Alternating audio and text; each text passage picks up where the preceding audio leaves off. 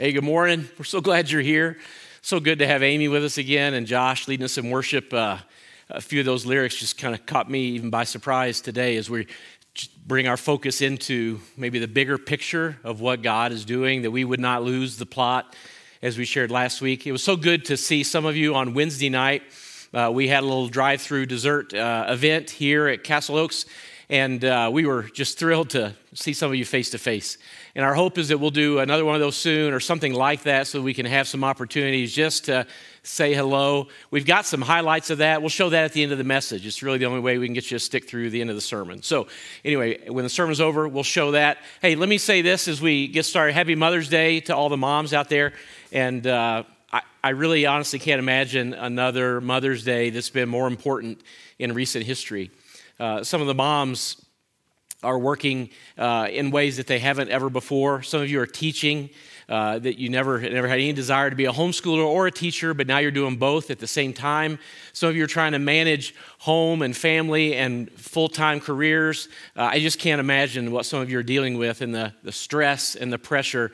And yet, even as we come to this Mother's Day, you can't even uh, go out to eat at a nice restaurant or something like that that we might normally do and celebrate in those ways. So, my hope and my prayer is that today uh, you and your family will make some plans uh, for when things uh, open up more fully, that you can get out and celebrate. And uh, I also hope that today, uh, my guess is what most of the moms might need or might want is just to be left alone. And so maybe you can work that out uh, in how you kind of get your day taken care of. It, growing up, I really didn't understand what it meant, of course as a young boy to be a mom. When I hit high school, I gained a little bit of an understanding. When I went away off to college, there was kind of another layer of thankfulness that kind of grew up in me as I realized what it took to do my own laundry and all those kinds of things. And then when I got married, of course, that even changed a little bit further. In fact, what I'm describing is that throughout my lifetime, especially when we had our own kids, Donna and I, my understanding of thankfulness toward my parents and my mom especially uh, was deeper and deeper and deeper. And now, my mom uh, is 78. She'll turn 79 next month. And she's in a long term care facility right now uh, that's locked down because of COVID 19. And even my dad can't get in to see her, and she can't see him. They can, they can FaceTime, but it's, of course, ushered in this other season of uncertainty, and, and that's tough, especially when you're as old as they are. Um, I got to FaceTime with my mom just a few weeks ago. Uh, they kind of made arrangements for that with a social worker in the facility. And as I was FaceTime with mom, the kind of pictures came up. I got to see her for the first time in a while. And she saw me and she said, What's that on your chin? And I said, Don't you like it? And kind of pointed toward the camera a little bit. And uh, but I said, It's gray. It's gray, mom. It's just like what's on your head. And she looked at me with a little uh, smirk and said, Philip, I'm not gray. I'm blonde. And so I've now decided this is blonde. So uh, thanks to my mom. She's uh, uh, in a frail uh, period of her life, and it's difficult to watch and uh, hard to know what the future will hold for mom and dad. But today I'm grateful and I'm thankful for who she is and who she was when I was growing up and how she raised me to know God. And uh, so we'll talk a little bit about that in the message. Uh, this passage from Philippians will help get us there. And it kind of begins to open up a little bit of what's going on in Paul's personal life and the relationships that he has. And the things that he shares in this section of chapter two, it's the last half of Philippians 2, gives us a glimpse into his, his life and his friendships and the people that he relied upon when he was going through difficult times. Now, you remember, Philippians, Paul's under a lockdown, he's imprisoned in Rome. And so almost everything he says has a unique application to us right now. Because of the season that we're in, because of the time that we're dealing with these challenging difficulties, our hope is that what Paul says will speak deeply to where we are and that it will change even our perspective about things. So when we get into chapter two, Paul says this he says, If the Lord Jesus is willing, remember, Paul's writing from prison to the church in Philippi. If the Lord Jesus is willing, I hope to send Timothy to you soon for a visit. Timothy's probably in Rome. Paul's probably in prison in Rome. So Timothy probably does get to visit Paul and maybe tend to some of Paul's needs. Then he can cheer me up by telling me how you are getting along. Now, just the context, a little reminder of the history. Paul had been on a missionary journey to Philippi about 10 years before he was put in prison. And he established a church, new converts, and went off and did that all around the known world at that time. And then eventually, Paul finds himself in this lockdown, this prison. He's brought up on charges, he's waiting trial, he doesn't know what the result of the trial will be. And Timothy is with him. Now, that first trip to Philippi, Timothy, Timothy was with him as well. In fact, Timothy had joined him not long before. The book of Acts is really the second half of it. It's a story of three trips that Paul makes around the areas uh, close to and centered around Jerusalem and Europe and Asia. And when he makes these journeys and these trips, he's establishing churches along the way. In the very first trip, he makes a stop in a place called Lystra, neighboring town, Derbe. And in those areas, he won a couple of converts that we'll hear about in just a moment. They were Timothy's mother and his grandmother. And somewhere between the first and second journey, Timothy becomes a believer in Jesus. And so Paul sees something unique in Timothy. He calls him his son in the faith a few times in Scripture. And so on this second journey, he takes Timothy with him.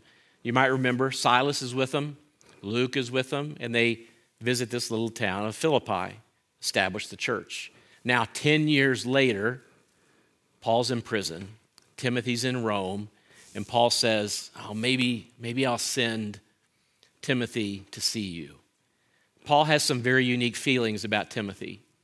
In those 10 years, he's grown to rely on him and trust him in, in really unusual ways. In fact, he says this in Philippians, also chapter 2. He says, I have no one else like Timothy.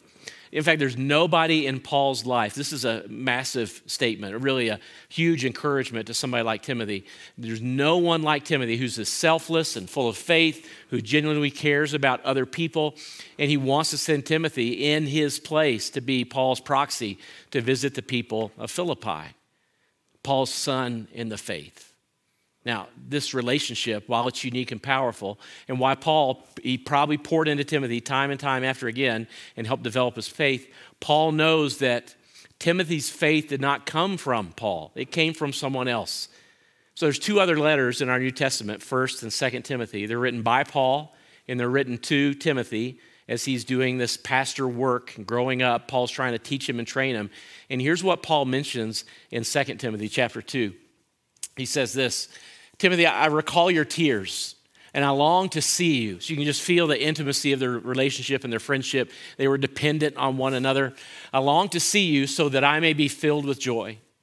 And then he says this I am reminded of your sincere faith, which first lived in your grandmother Lois and in your mother Eunice. Lois, probably Eunice's mother. Um, this is the, the guess that we're making. Could have been the, fa- the paternal grandmother, we don't know. But odds are, at this point in time in his life, Timothy's father had passed away, which at least part of the reason why Paul would call him his son in the faith. His dad was a Greek, and so when Timothy was born, they had to make a decision how are we going to raise him? And it was a bit of a combination between Jewish life and Greek life. Lois and Eunice transferred their faith into their son, Timothy, son and grandson. And he says, I'm reminded of the sincere faith, first lived in your grandmother and also in your mother, and I am persuaded now lives in you also. Uh, Paul knows that Timothy came by his faith because of those in his family. Not because he figured it out or because he was smart or because he was wise. Of course, all these things come by the power of the Spirit. But initially, Timothy comes by his faith because there are people in his family that have decided we're going to plant this seed in him we're going to help him understand who God is, why he's here, why the world spins the way it does, what your purpose and what your role in life is. And one of the questions that you ought to just sort of ponder on this Mother's Day and think through just a little bit is this one Who shaped and inspired your faith? You are a believer, odds are, if you're listening, or at least you're considering becoming a believer, or maybe testing out the waters of faith, or maybe you have been decades deep into a walk with Jesus. And if you believe, then that faith and that belief was sowed into your life and sowed into your heart by someone else. Rare is the person that opens up the Bible on their own if it isn't handed to them by somebody else or if they aren't taught by someone else. If you believe, odds are somebody decided to love you enough to teach you about who God is and who Jesus is, why you're here, the purpose for you even drawing breath on any given day. What I'm saying is that you didn't get here alone. You got here because somebody cared enough about you. Just like in Timothy's life, his, his mom and his grandmother. And then Paul poured into his life. So, who is it that shaped and inspired your faith? Who would you give credit to? As soon as you saw this question on the screen, whose name came to mind? Now, to be sure, most of us outgrow the faith of our childhood to some degree, and we begin to form our own understanding of who God is, and we cling to much of what is precious and dear and core to Christian faith, and maybe set aside other stuff that was unnecessary or now is extra baggage. But the idea that Jesus is God's Son and that we are here on His behalf to do His mission and to do His work, this remains core to most of our faith. So, who is it that helped you understand that from the very beginning? You know what you ought to do today? You ought to, if they're still alive, you ought to thank them. You ought to reach out, shoot them a text, give them a phone call, a little FaceTime. You ought to express your gratitude to them and let them know that you understand that the faith that you carry with you is a result of them sowing seed into your life that's now come to fruition, the good fruit of a life of faith. But then we also are reminded when we think about this that we're here because of someone else, that faith only lives because you and I decide to sow faith into somebody else's life. Now, to be sure, God's kingdom, it's going to go on with or without us. But it can be strengthened, it can grow even stronger if you and I are willing to say to others, This is who Jesus is. This is how he created us. This is why we're here. And we sow this faith into somebody else. Maybe it's a coworker. Maybe it is somebody in your own family. Maybe it's a neighbor. Maybe it's a friend. Maybe it's just your children that you're focused in on deciding, I'm going to be sure to sow faith into their life, into their world. It could be the most important thing you ever do. It's not something you accomplish or a company you build, but it's somebody that you raise to know and love Jesus. And so we stand at a crossroads. We're in between. We have people to thank, and we have seeds to sow. We have a heritage to remember in our past, and we have a future to be concerned about, knowing that it's in God's hands, but that He will use us the same way that God used Paul in Timothy's life to shape him, to help him grow. So, to be a faithful witness means that we'll shape and inspire somebody else's faith. Now, we wouldn't presume to do that, but God will use us in these ways. So, Timothy's one of these key relationships in Paul's life, Philippians 2 talks about. Paul also writes about another gentleman. He says, Meanwhile, I thought I should send Epaphroditus. All right, it's a mouthful, it's a big name. One of you need to pick this for your next offspring. I should send Epaphroditus back to you. He is a true brother, Paul calls him, a co worker, and a fellow soldier. Timothy is nearby in Rome, but the Philippian church had heard about Paul's hardship in the prison, and they said, here, here, Here's the deal. We're going to send one of our own, and we're going to take a gift, a financial gift, and some encouragement, probably some very specific notes or words from Epaphroditus to, from his friends in, in the Philippi city, all the way to Rome, where Paul is. And Epaphroditus came, and he almost died. He got sick. The people, his friends back home, heard about it. They're worried, they're praying. And now he's this deep friend of Paul's. He's a true brother, Paul calls him. As I'm reading Philippians chapter 2, this is the question that struck me about your own life right now and what you're going through. Who are you leaning on during this challenging time? Who is it that has come alongside you that you wouldn't be sane without? I mean, when Paul speaks of Timothy in this passage, he says, I have no one like him. There is nobody like Timothy. Who's like that to you? Who comes alongside you the way Paul and Timothy leaned on each other? And then, of course, you just read about Epaphroditus. Paul says he's a, he's a true brother. I mean, this, this man is a, is a co worker. He has helped me in a time in need. So, who is it? Who is that for you?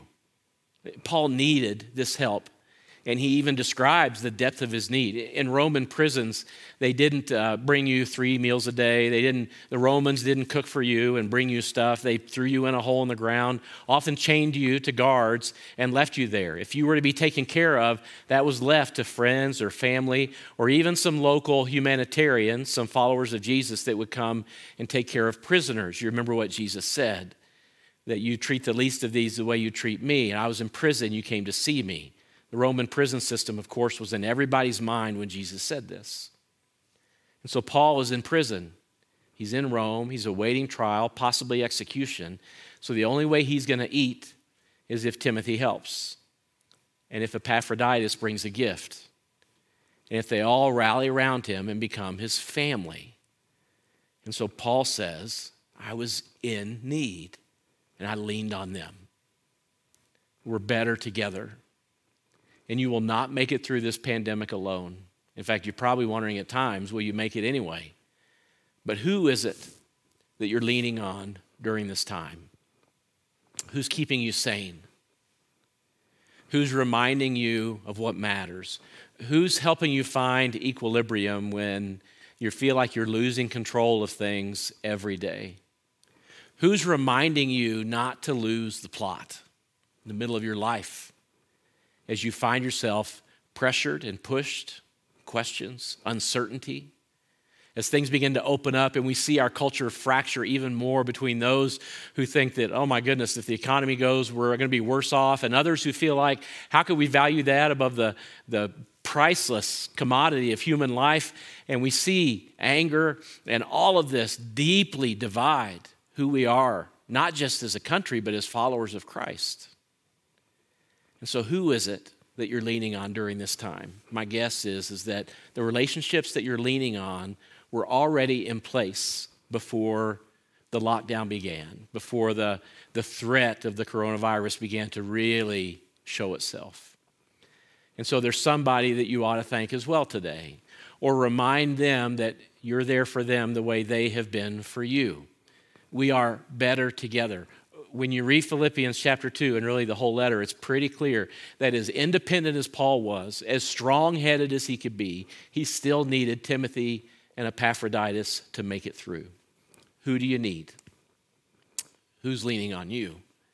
How are you building community during this time by meeting the needs of others? Because when this is over, what's going to be left are the people that matter most to you and those that you have built deepening friendships because you leaned upon one another. True brothers, true sisters will say, like Paul said of Timothy, I have no one like them. On this Mother's Day, it could be that you're thanking a family member. It could be that you're reaching out to a neighbor to say, Thanks for checking in on me. I really appreciate it. It's meant the world to me. When we express gratitude like this, something shifts in our heart. And so, those two questions I hope you carry with you today. Who's inspired my faith? Whose faith am I inspiring? And who am I leaning on? And really, who's leaning on me through all of this? So there's one little nugget of scripture in this passage of Philippians chapter 2 that, uh, boy, it'd just be a, a, mistake for us to push past it. And it feels almost cruel to put it on the screen during this, this pandemic while we're dealing with so much and, and stress is kind of pushing in on us.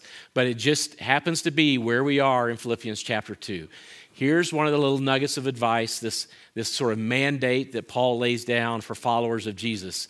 Take a look. Do everything without complaining and arguing. So, how's that going for you? How's it working? Just take a pause. Just grade yourself. Just, just a minute. Just take a minute and give yourself a grade. Now, don't do the pass fail thing, all right? That's too easy.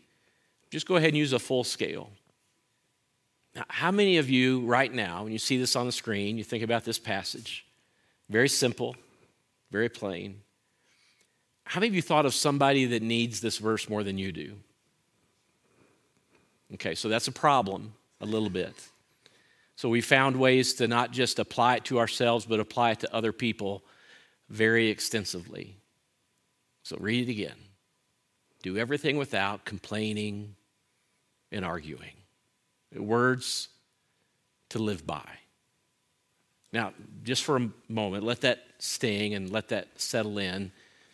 You probably had some uh, time this week, Wednesday, Thursday, whatever day it was, when this didn't go so well for you, when you found yourself uh, feeling like maybe you even pre read a little bit. You get the e news and you read ahead where we're going for the message. Could be that you read this and you thought, well, that's just the stupidest thing I've ever read. I can't even believe he would say that. I'm sure Paul complained a little bit. I mean, he's in prison, and so maybe you run down this trail in terms of your rationale and your excuse or justification for some sort of behavior. Do everything without complaining, arguing. I don't know that I've ever lived that out in one single day of my life, and yet Paul just lays it out there as the way that followers of Jesus are supposed to operate in the context of their life. Now just hold on to that for just a moment, and let me help you frame this in a little bit different way. Most of us, we view the moral and the ethical commands of Scripture in the wrong way. And it's true for this, it's true for really any moral or ethical command in Scripture.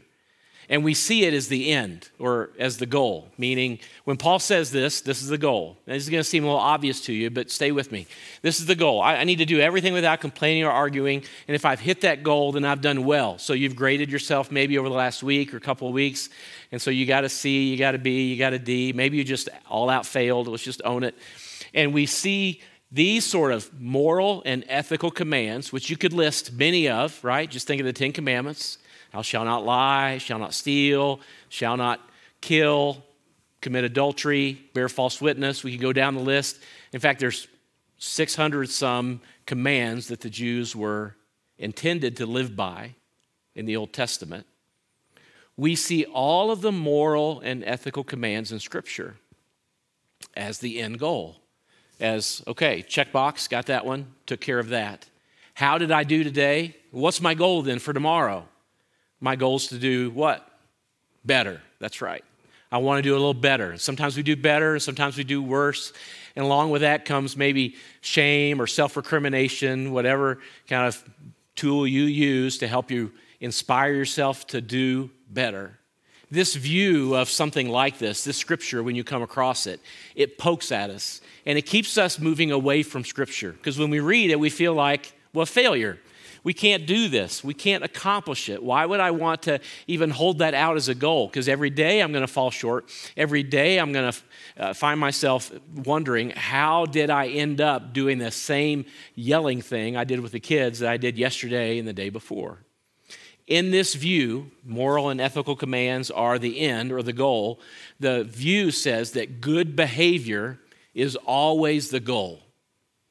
And if you have ever felt like you are never good enough, then you have this view of Scripture that the moral and ethical commands that are laid out in the Old Testament and the New Testament, there's just as many in the New Testament. You could run down the list. Paul has a ton, Jesus gives them over and over again.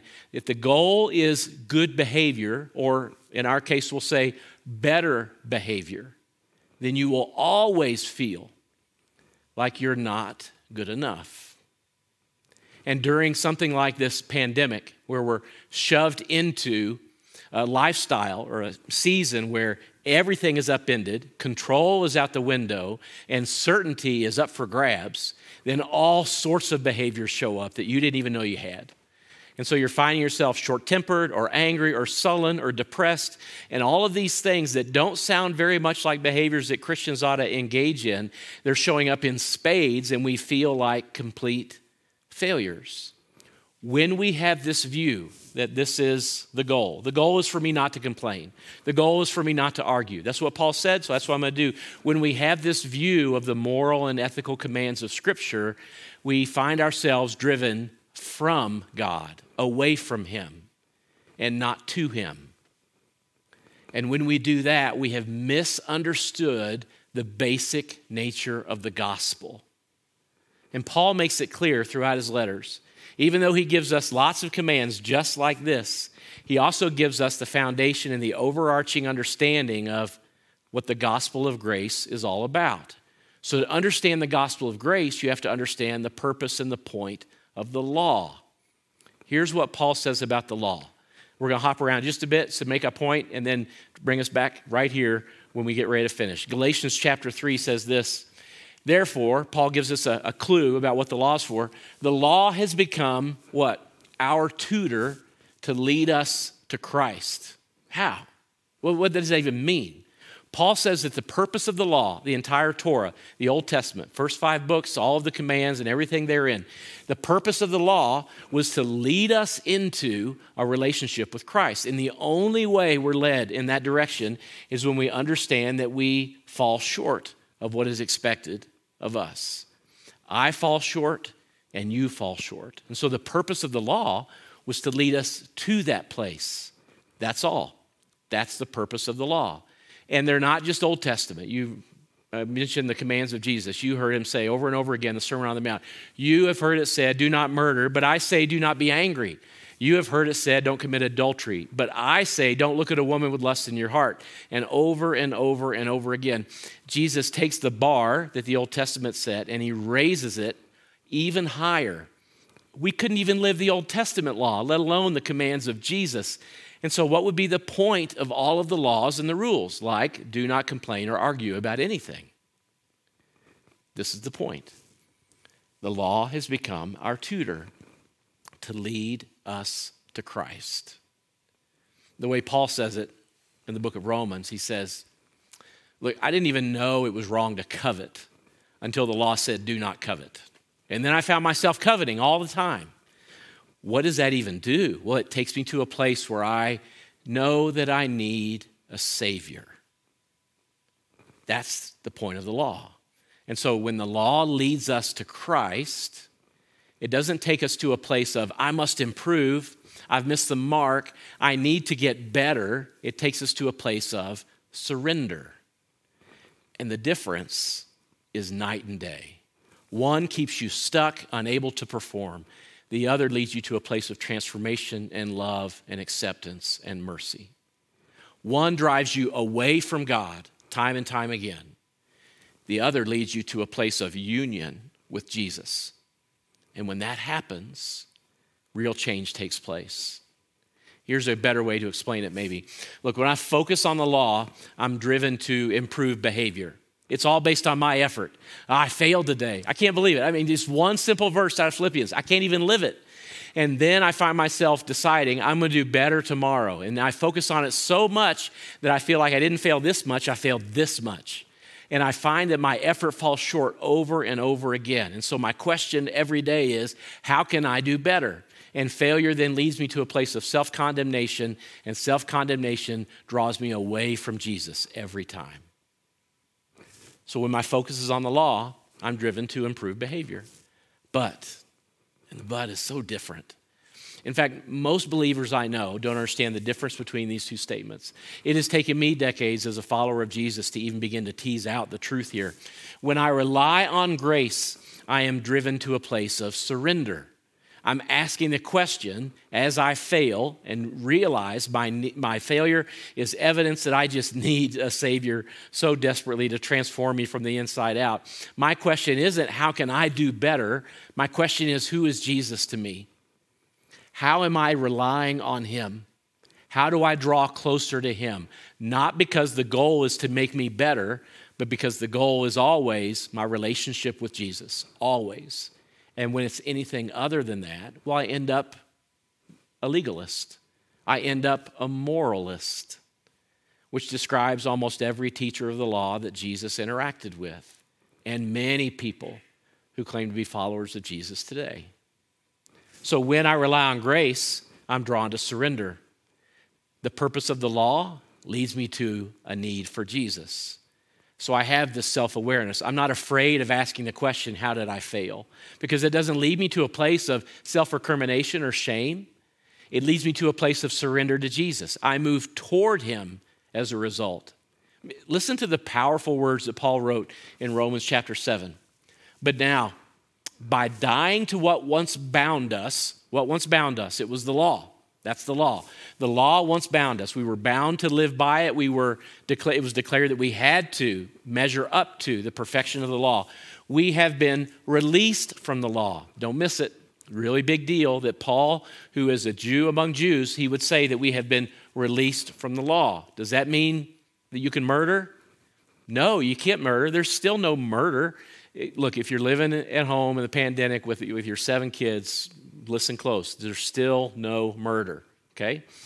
There's no murder. We're released from the law, the requirements of the law, that we would live by the law, so that we serve in the, and if you had a Bible open and you were, had a pen handy, I would underline it and circle it, in the new way of the Spirit and not in the old way of the written code. What does the law do?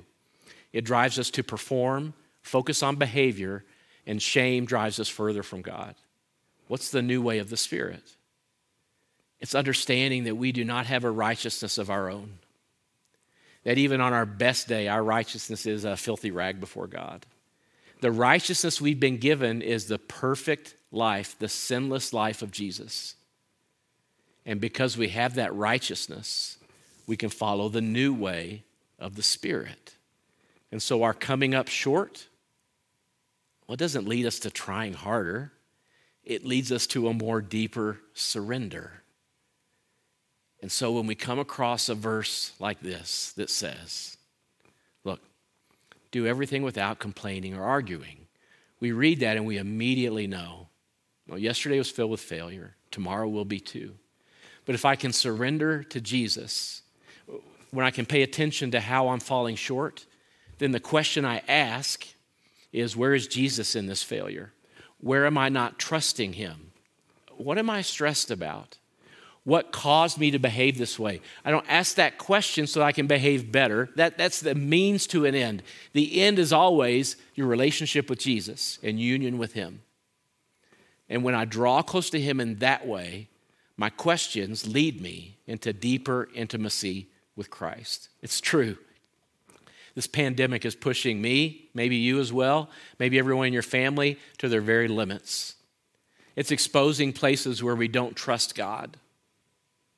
It's showing in our own hearts where we are willing and the links we'll go to to grab back control of our life.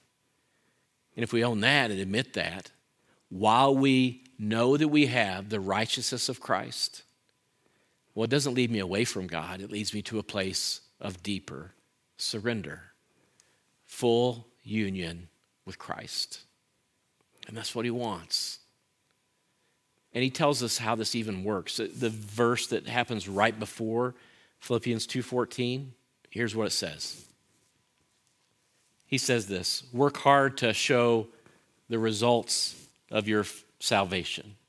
Obeying God with deep reverence and fear. What does he mean? He's saying, the hard work of living out the gospel is not trying to do better, it's always submitting, surrendering to God, obeying Him with deep reverence and fear. When we do that, it is about surrender. The hardest work you will ever do in your walk with Jesus is giving control to God and surrendering to Him. Let your coming up short always be a tutor that leads you into the arms of Jesus. Always. And then he says this For God is working in you, giving you the desire and the power to do what pleases Him. It's not about you anyway. None of it's about you. It's about God's love for us, His providence in our life. He gives us the desire to want to be like Jesus, and He gives us the power. How does that come? By our own effort? No, no, no. It comes from the hand of God. It comes when we open our hands and surrender our life to Him. So, the question I want you to ask as I lead you through a time of prayer is this What is it in your life where you need to acknowledge this truth and surrender more fully to God? Is it giving up control?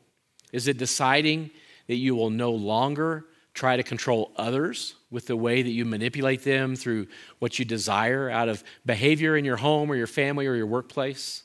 What do you need to relinquish to find yourself more fully surrendered? For some of you, it is beginning to believe the truth that your righteousness is not your own, that God's righteousness has completely covered you, and that you can come to Him open handed, pure, and blameless. That's what the death of Jesus has done for us brought us into a place of forgiveness and grace and mercy. So may all of our efforts that we put forth in our walk with God this week be about surrender and not our own effort to make our life go the way we wish it would. Let me pray with you. Lord, we ask in these moments that you will guide us through an understanding of Scripture that will change how we view every command, every moral and ethical expectation, whether it's spoken in the Old Testament or by the very mouth of Jesus or from Paul's hand as he wrote these letters. And we pray, Lord, that we would never take on the yoke of slavery that was intended not to be the law or even the new way of the Spirit, that the yoke of slavery that we've taken on, we would set it aside and pursue a relationship with you only in the new way of the Spirit. And Lord, as we do that, we ask that you would help us to love the way you love, knowing that we're accepted and welcomed by you into your family. Lord, we ask knowing that you will walk through this with us, that you will give us the strength that we need. We love you. In the powerful name of Jesus, we pray.